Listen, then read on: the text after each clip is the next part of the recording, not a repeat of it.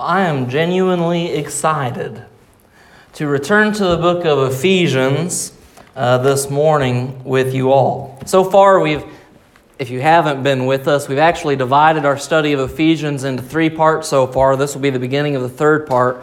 By the time we get done, we'll actually divide it into four parts, so stick around for part four. But um, we began this series actually all the way back in November of last year. So, some of you, if you're like me, might need some help remembering where we've come from. The first part of it, we looked at chapters 1 and 2 of the book of Ephesians, where the Apostle Paul writes to the church in Ephesus, giving them a picture of, get this, not how great it is to be a Christian, but how awful it's not to not, how awful it is to not be a Christian. We call that study the old you because Paul puts together the picture of our old selves. And remember, he's not writing to a lost world, he's writing to Christians, reminding them hey, you should remember what it was like in your old self. Before you were in Christ as a Christian, you should remember the position that you were in. He draws this picture, drawing out an emphasis of the absolute depravity of man, even undergirding the grace of God with a depiction of how low God reaches down to save us. Now, this is a, a difficult doctrine or a difficult truth for some people to embrace. In fact, earlier this week, I had the privilege of speaking with somebody that wasn't quite ready to accept the absolute depravity of man. Their picture of heaven was one that, well, as long as I try my best to do good, I can earn my way into heaven and maybe get steps up. And I explained to them that my understanding to heaven is, well,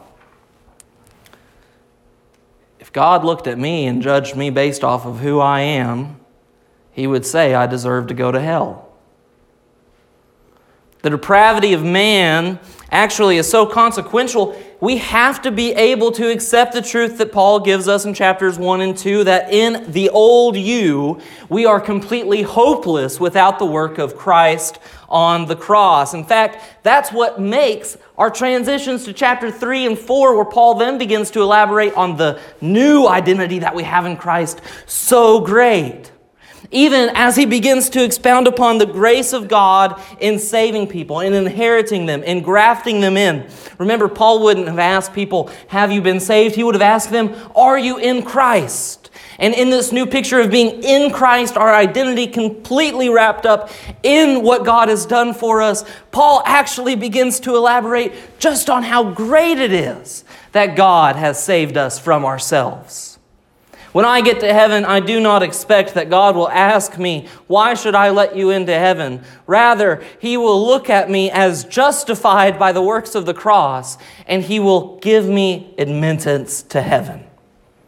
It's there that I will be able to experience God's presence. It is there that I will be able to relish my relationship with God. It is there that I will truly be able to embrace the grace and the working of God that gives us the opportunity, the availability, the hope of salvation. In chapter 3 and 4, this transition that Paul makes in elaborating our new identity in Christ, telling us who we are, this picture that he gives us is one in such that Paul is actually not just describing what it means to have a new identity in Christ, but he begins to elaborate on just how great God's work is. He moves from doctrine to application.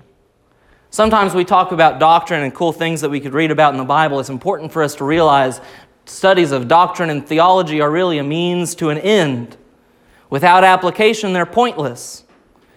We can't study what God has offered us in salvation, the grace that He gives us, or even the depravity of man, unless we take time to apply it. And that's what Paul does in chapter 3.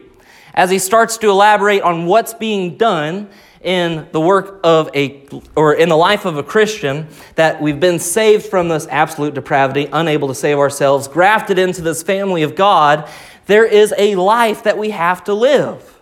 There's a new life created in us. When we identify with Christ, it doesn't just save us, but it transforms us. And in his explanation of this, Paul actually doesn't begin talking about you. If you remember, the beginning of Paul's application is in describing What he writes is the manifold wisdom of God being revealed in the church. He describes this great working of God in establishing the church, the body of believers. How precious is this thing that angels were not even aware of God's plan until Christ died on the cross. When they weren't even aware of God's plan until Jesus began establishing the church during his earthly ministry. They weren't even aware, and when they saw it, they rejoiced and they praised God. The church is a special entity, not an organization, but an organism. And here, in this application, Paul starts with describing how precious the church is, encouraging the believers in Ephesus to apply this truth to taking care of the church, making sure that there's a bound of unity among them, that they would take care of this bound of unity. And then he begins looking a little bit deeper. The way that I would describe the book of Ephesians so far as we've studied it would maybe be like some uh, biologist pulling out the microscope and studying what God has created. In application, Paul starts with the organism. He zooms out, he gets his microscope, he puts it on the lowest power level of magnification, and he looks at the organization of the church. Not organization, organism, right? It's a living entity. It's not an organization, it's an organism. And he looks at it, and he looks at how precious the church is. He looks at everything that's inside of it. Then he starts to zoom in because he wants to look at the pieces. And he zooms in, increases the power, and he starts looking at the individual parts of this organism. Anyone who's been through high school biology knows that he probably made note that the mitochondria was the powerhouse of the cell. I don't know what the powerhouse of the church is. It's probably you maybe your prayer life. Anyways, I'll try not to digress too much into that. Anyone who knows studying the different unique parts doesn't do us much good unless we look at the way that they relate to one another. It doesn't do much good to know what the mitochondria is unless I take the time unless I take the time to also study the way that it relates to the endoplasmic reticulum and all the other parts of the cell. In studying the, uh, the church, Paul's next move, where we are this morning in chapter 5, is not to look at the individual parts, but instead to look at the relationship that they have between one another. Realize we're three steps into Paul's application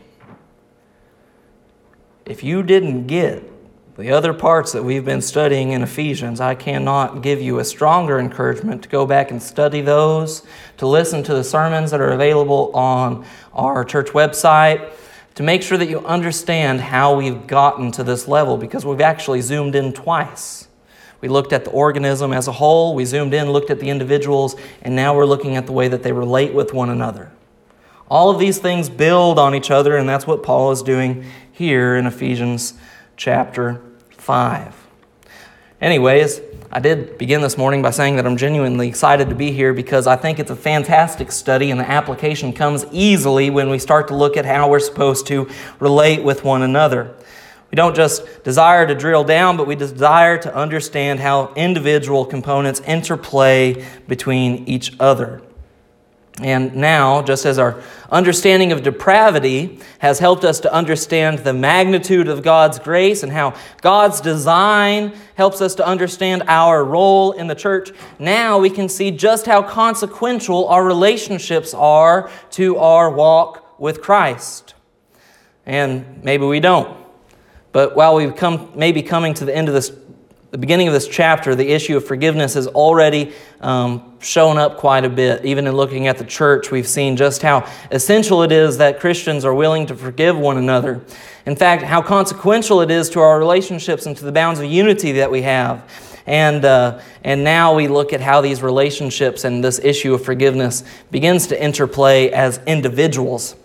Francis Schaeffer said, Our relationships with one each other is the criterion that the world uses to judge whether the message that we bring is truthful. Christian community is the final apologetic. I bring this up in introduction this morning because if there's any essence that we need to grab hold of before looking at Ephesians chapter 5, it is that we need to see how consequential maintaining relationships is to living a spiritual life. The way that we care for the people that have come into our life our children, our fathers, our mothers, our, our grandparents, our friends, our neighbors the way that we care for these relationships, co workers and colleagues, the way that we take care of these is the final, first apologetic. The, the biggest defense that anyone will ever be able to present of Christianity. The way that we live with people is the biggest testimony that we have to the rest of the world. Christians that neglect this often carry with, uh, carry with them a testimony that is not receptive. And people don't want to receive it.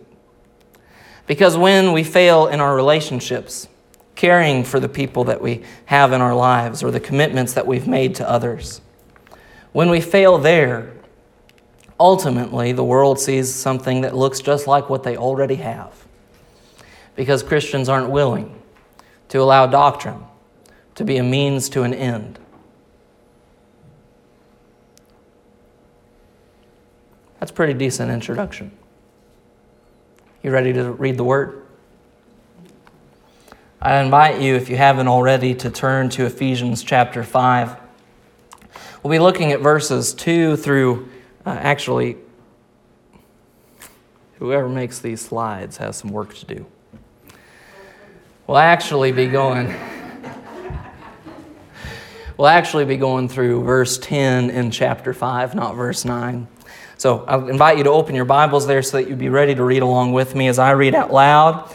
And um, before we do that, we will go ahead and turn to the Lord in prayer. Father in heaven, I thank you so much for this morning, for the opportunity that we have to worship you in songs and in praise. God, I pray that we would worship you with our lives, with our bodies. God, I pray that we would worship you with our words and the application that we make from this. God, I know that when you speak to your people, you speak to people with hard hearts. We come to you this morning, your congregation and your people, asking that you would soften our hearts, that we would be able to receive the word that you have for us. God, we rely on you and you alone to give us the word that we should have this morning. In Jesus' heavenly name we pray. Amen. The Bible says, I'll begin in verse 1. Therefore, be imitators of God as beloved children, and walk in love as Christ loved us and gave himself up for us, a fragrant offering and sacrifice to God. But sexual immorality and all impurity or covetousness must not even be named among you, as is proper among saints. Let there be no filthiness, nor foolish talk, nor crude joking, which are out of place, but instead let there be thanksgiving. For you may be sure of this, that everyone who is sexually immoral or impure, or who is covetous, that is, an idolater, has no inheritance in the kingdom of Christ and God. Let no one deceive you with empty words, for because of these things the wrath of God comes upon the sons of disobedience. Therefore, do not become partners with them. For at one time you were in darkness, but now you are a light in the, in the Lord. Walk as children of light. For the fruit of light is found in all that is good and right and true. And try to discern what is pleasing to the Lord. The first admonition that we find from Paul is that Christians are supposed to be walking in this picture, verse 2, to walk in love as Christ loved us and gave himself up for us, a fragrant offering and sacrifice to God. We've already spent some time, at least in our study of Ephesians, but Easter was last week when we spent a great deal of time talking about this then. That we look at the sacrifice that Christ made on the cross, we not only see his suffering and his anguish that we deserved, but we also see his redemption, the power of resurrection that is promised to us. As Christ was resurrected, so too are those who are in Christ to be resurrected with him. This was what we call the propitiation. I love saying that word. It was a propitiation, which means that Christ, God, the God man, became the sacrifice to satisfy God's wrath. Now, that doesn't mean that God's some uh, big bully boy up on the hill with a magnifying glass with all of his ants down below him and his wrath needs to be satisfied. Rather, we understand God's wrath as the concept of actually his perfect and holy divine nature demands that he would be wrathful towards sin and judge it.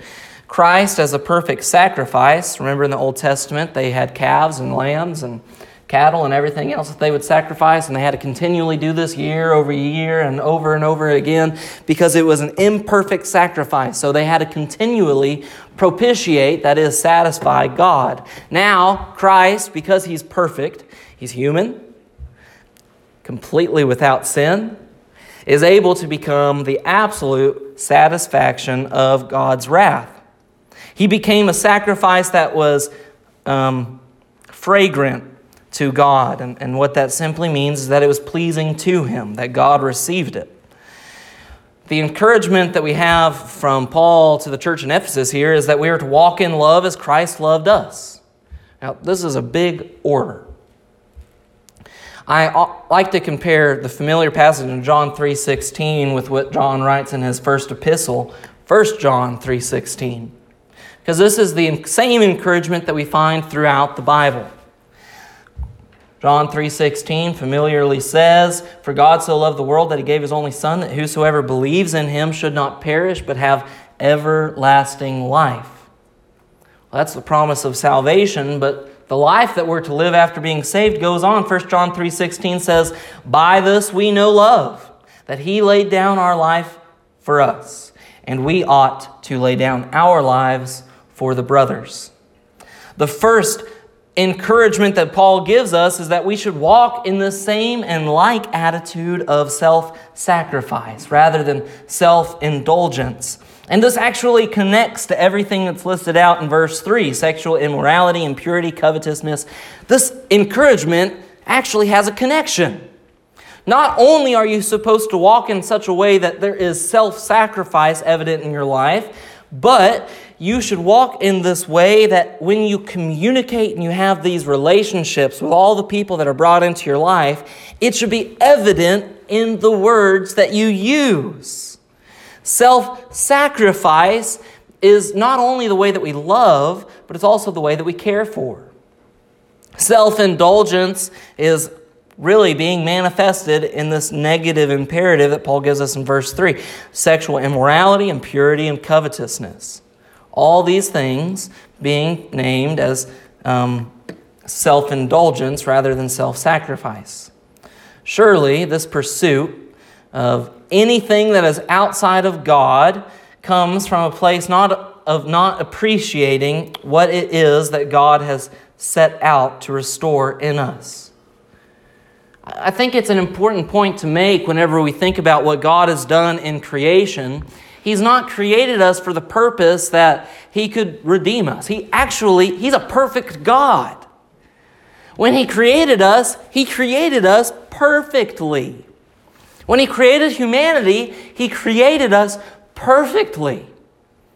Oh, this is a difficult thing to wrestle with if you start putting this side by side with the doctrine that I, I spent time talking about, about um, the depravity of man. How can we both be depraved and perfect? The answer is that we were created perfect and we were corrupted with sin. That means God's perfect design for us has been distorted, it's been damaged. It's in disarray because of the consequences of sin that all of us have to experience in this world. That perfect image of God that is inside of us has been not destroyed, but slightly dissolved. Our goal then in being able to have these relationships with people relies upon God's ability to restore us.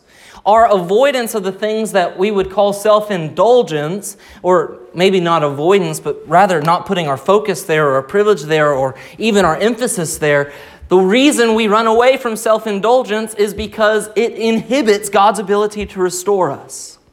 Actually, I want you to look at the uh, parenthetical phrase that Paul gives us in verse 5. He says, Again, the same list from verse 3 sexual, sexually immoral or impure or who is covetous, that is an idolater. That is an idolater.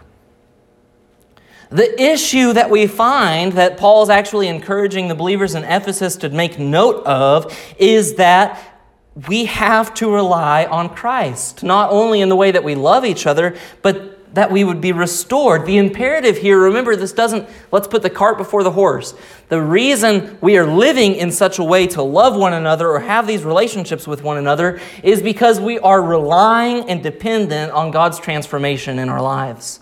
We're not trying to force ourselves up or stir ourselves up to be a community or a society that demonstrates love. Rather, we are a community that pursues God so wholeheartedly that it actually shows up in the way that we have conversations with one another. When we pursue God so much that sexual immorality, impurity, and covetousness are not even named among us because we are consciously aware of God's presence in our relationships with one another. Spurgeon wrote, Nothing teaches us about the preciousness of the Creator as much as when we learn the emptiness of everything else. It's somewhat disheartening to realize that the things that trouble us and stress us out in our lives are empty. I mean, the stresses of taking care of a household that will one day decay. It doesn't take long before we start to see bricks fall off. Jesus promises that everything in this world will be destroyed by rust and moths. And he encourages us to keep our treasure in heaven. The encouragement from this text, I believe, is in the same vein of application.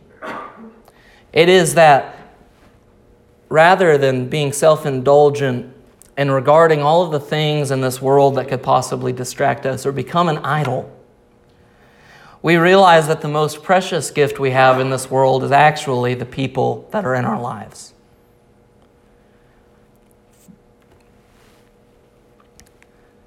How are we supposed to care for people that betray us, people that dishearten us, and people that disappoint us? How are we supposed to care for people who are wrought with sin? We spent so long looking at this picture of the old you in chapters 1 and 2, this depravity of man, how awful people are. How are we supposed to care for these people if we do not rely on God who is transforming us? God who is giving us the ability to forgive. God who gives us the example of forgiveness and understanding this concept of depravity. We don't just look out, but we look at ourselves and we recognize our own need of a Savior. And in our own need of a Savior, we also find this great encouragement to forgive those who have um, Forgive those who have sinned against us or trespassed against us. And just as we see that encouragement to forgive them, we also see this encouragement that comes back from, from chapter 4, where Paul's telling us that in the unity of the body that we should seek, that we would maintain the unity of the Spirit and the bond of peace. And so, this picture of our relationships with one another is not just an encouragement, but it's an imperative command from God. But remember, the transformation of God comes before we're able to care for these relationships. We cannot expect an unregenerate person to love the way that Christ loved. In fact, failure to recognize the way that Christ is loved is actually evidence that they don't understand it. They don't understand how in need they are of a Savior. Therefore, they don't understand the scale of forgiveness that God gives us. They don't understand the scale of God's grace, the magnitude that it has. In looking at the cross and seeing Jesus suffer, we are reminded of just how grievous God regards sin. It's easy to walk around and to say, I'm not that bad of a person. I haven't done all that much sinning. I certainly haven't killed anyone. But in the cross, we see just how disastrous the smallest portion of sin is in God's regard because He's perfectly holy, perfectly without sin. From my perspective, things don't look so bad because I've seen worse. From God's perspective, He's lived perfectly, and that's His expectation. I am holy, therefore you should be holy. Hmm. Nothing teaches us about the preciousness of the Creator as when we learn of the emptiness of everything else. Spurgeon's words encourage me not just to focus my eyes on God, but to really take heart of those things that are allowed to become a distraction Moving on, Paul's encouragement moves to verse 3 that we should put away that which does not fulfill the emulation of God in our lives with others. We have the order right. We are justified first, and it's through our sanctification that we're able to care for these relationships. Wow, I just used some words. Did everyone know what that meant? Justified sanctified? We've spent some time talking about it, but these are crucial words for us to understand what Paul's describing. See, justification is a legal term which describes our position with God. It means that we are declared just, or just as if we had never sinned, the moment that we put our faith in Christ as our Savior. I've heard some people say that through justification that they are made just. And my friends, that's just not the truth. Justification is not the work of God that makes somebody righteous. No. Justification means despite of how unrighteous you are, you have legally been given the state of being called righteous. You are not righteous. God's promise goes beyond that. He does, some, he does something that nobody else in this world could ever do. He promises to sanctify us. Justification is the positional element of salvation. In the moment of accepting Christ as my Savior, I am declared just, not made just. God promises then to walk with us, never abandon us, and to continually make us more like Him. That's what we call sanctification. Friends, we can be sure that God only has justified those whom He is sanctifying. In fact, the only evidence of salvation any believer has in their life is not how spiritual they are, how often they go to church, how much of the Bible they've read, or anything else other than the can you look at your life and see the way that God is working? Can you see the changes in your life and the way that you regard people? Can you look at your life and see the way your conversations have changed? I remember when I used to joke crudely. I remember when I used to um, talk about filthiness or foolish talk was evident in the way that I regarded people. But because of the reliance on Christ, because I've been justified and as such, therefore sanctified, continually, day by day, these things are no longer in my conversations filthiness, foolish talk, crude joking. Paul's encouragement is not only should, through the power of Christ, these things no longer be evident in your conversations, but they should also not be taking place among believers. They are out of place, he says in verse 4. Instead, what should be among us is thanksgiving. In fact, crude humor is and, and let's, let's define what we mean by crude humor because it's not just filthy talk and, and jokes that um, point towards things that the believer shouldn't be spending time on. It, it's the way that Through our insecurities, we make relationships with one another. Uh, I think this is more evident among men than it is women. But spend any time in crowds and you'll find men making jest with one another rather than having a relationship, poking fun at one another. I know where it comes from because, well, I'll tell you, I looked at myself and I asked myself, why am I persistently joking with people in a way that really puts them down?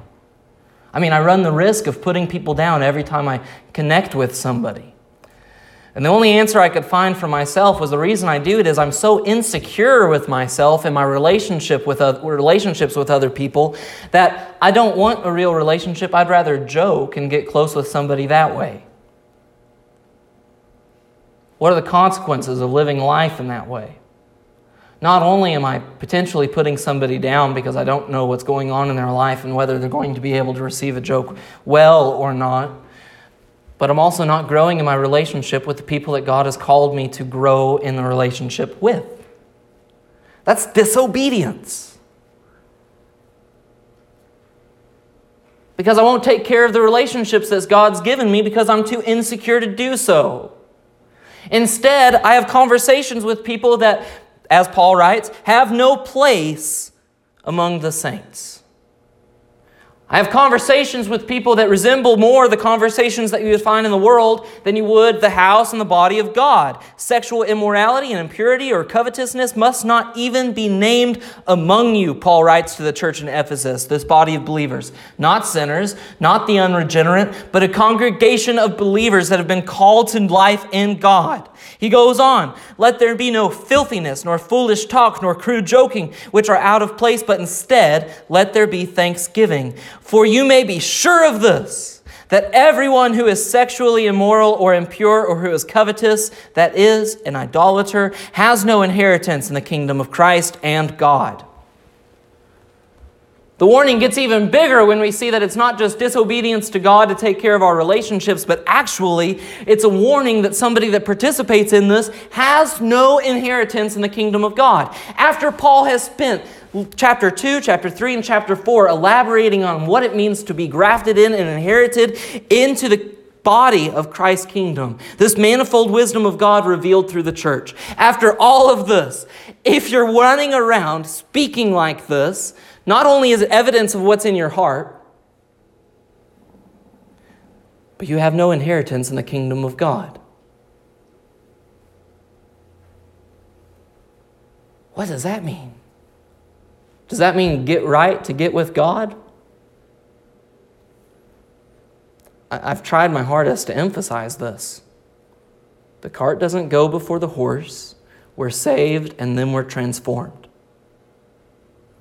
I'm not changed and made worthy to God. He invites me into a relationship with Him in my brokenness, in my filthiness.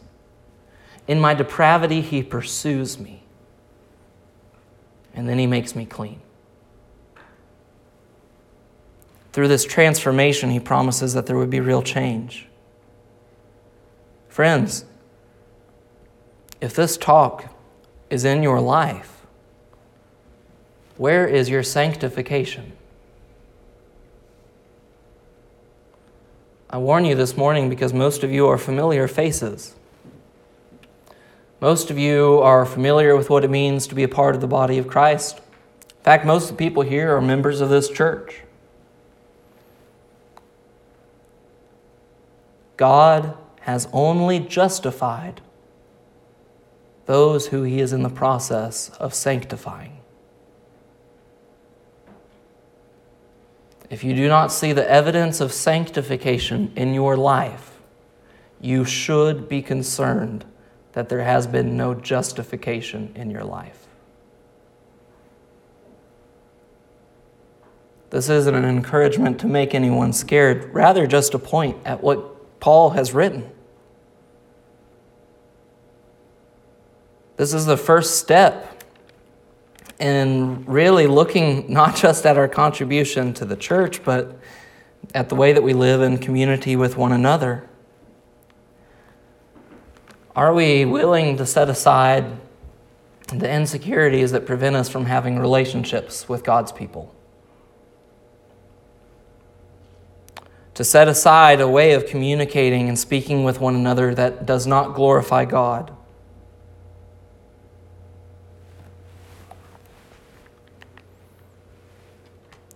Are we willing to allow through our relationships to let God take shape and mold our lives? This is the first sermon in which we've returned to the book of Ephesians. We've had a three week break. It's been a pretty good stretch. Lots of doctrine in chapters 1 and 2, lots of application and the study of how great the church is in chapter 3 and 4. And now, chapter 5, Paul really starts to hit home. Because it's not just understanding what the church is that he calls us to, now he calls us to interact with the people that he has called us to be with, to live in community with one another. And he starts to paint this picture as we'll move on. You'll see these relationships that we have aren't just our testimony to the world about the real transformation that's taking place in Christ, but it's actually the picture that teaches us of the way that God cares for us through marriage and through parenthood, through employees and employers. In all of these things, God is actually at work teaching us what it means to live in life with Him. In fact, the list presented to us in the text sexual immorality, impurity, covetousness all point to a failure to worship God. Martin Luther said that what your heart clings to and confides in, that is really your God, your functional Savior, because it's the things that we spend our energy and our dedication focusing on when we zoom in on our lives. Functionally, that's what we rely on to save us from the despair in this world. I can say confidently that there is no person that has experienced, that, that, that has, uh, well, been blessed enough to not experience any suffering. Even the smallest among us has seen the disappointment when somebody's let her down. The oldest among us has probably seen the most. What do we run to to save us from this? Is it education? Is it books? Is it our homes? Is it the vehicle that we drive? Is it the, the jokes that we make? Is it the sexual uh, innuendos that we laugh at? Is it the comedy club? Is it these things that detract from God? God offers us not just salvation in our future glorification, but He offers us rest in His presence today. In His presence today, He calls us to Him. But instead, we run to, every, we run to everything else for a small distraction. Final encouragement, and I'll pick it up. The final encouragement avoid empty words and discern what is pleasing to God. In context, I, I know that Paul's admonition to avoid empty words came from the, the, his, well, the early heresy of Gnosticism that was taking place near Ephesus. He was encouraging the people to avoid the Gnostics who said, because your spirit and body are separate, you can basically do whatever you want as long as you, in your mind, have a good relationship with God. It couldn't be furthest from the truth. In fact, actually, look out, the same line of thought exists in our world today. Avoid empty words. Those who would try to be spiritual and speak about things with no application. Those who would seek to know God with no transformation. Avoid empty words in our conversations with one another. I'm not saying avoid small talk. That's part of, that's part of a maturing relationship. But realize that your call into community with others is to edify one another and encourage one another and seek something deeper. If we were to leave here this morning, all of us recognizing an idol that had been planted in our lives, if we were to uproot it, and pull it out, but fail to place the love of Christ in its place, that idol would return. Whatever idol takes place in our, our lives filthiness, foolish talk, crude joking, covetousness, all impurity. If we were to take it out of our lives and fail to replace the love of put the love of Christ in its place and seek a deeper relationship with him that same idol would come back just like a weed in your garden. The root of the problem of crude humor and jesting is that we are actually replacing a genuine community and transformation with our jest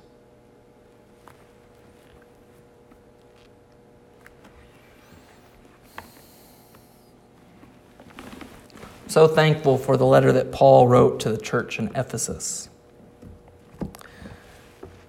Not just because it gives us a picture of what God, I think it is maybe the best picture of God's, the magnitude of God's grace in our lives. But because Paul doesn't stop there. That grace is supposed to be evident in the way that we walk with one another. It's supposed to be evident in the way that we are living our lives. When we look at this picture, I don't know if you guys know this, but whenever I preach a dry sermon, I know it's dry. And I know it's necessary, and so I make you endure it because it's good for you.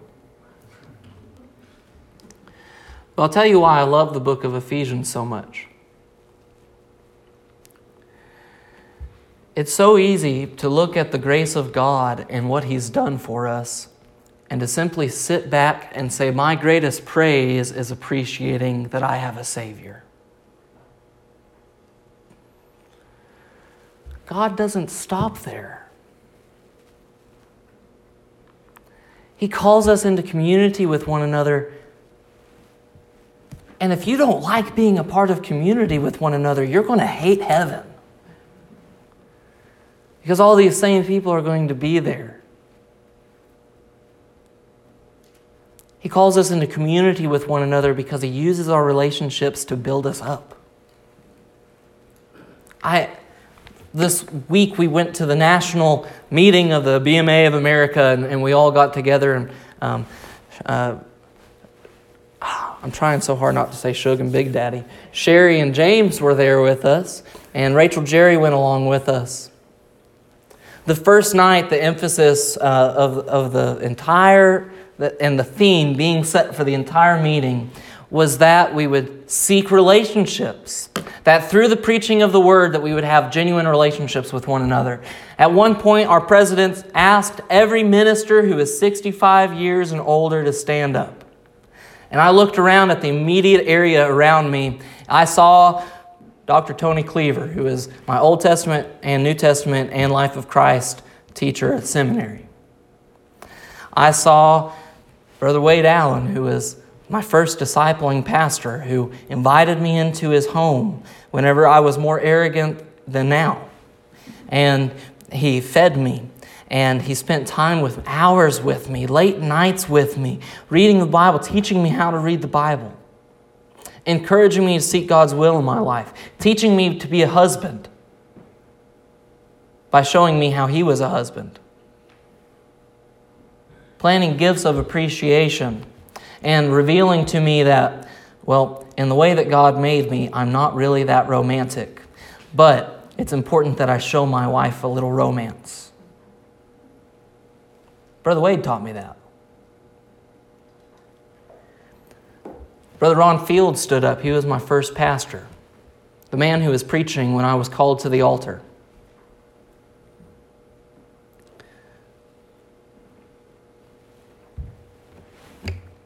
And so many others. All around me, it was amazing to say, look at all of the people that have poured into my life. It didn't happen just by studying the Bible or going to school or reading commentaries. Real Christian maturity doesn't come from intellectual assent. It comes from relational experience, not just with God, but with His people. And that's why we're called to community. Because our relationships matter. Do you pray with us? Father in heaven, thank you so much for the people that you have brought into our lives. God, thank you for giving us friends and family. God, thank you for blessing us with people who point us towards you. God, I pray that we would be a people that point others to you, that we wouldn't stop there, that we would pull people together. God, thank you for the vision that you've given to this church, mission that we have. Lord, I pray that we would carry it out day by day in our lives and in your kingdom. In Jesus' heavenly name I pray. Amen. What do you stand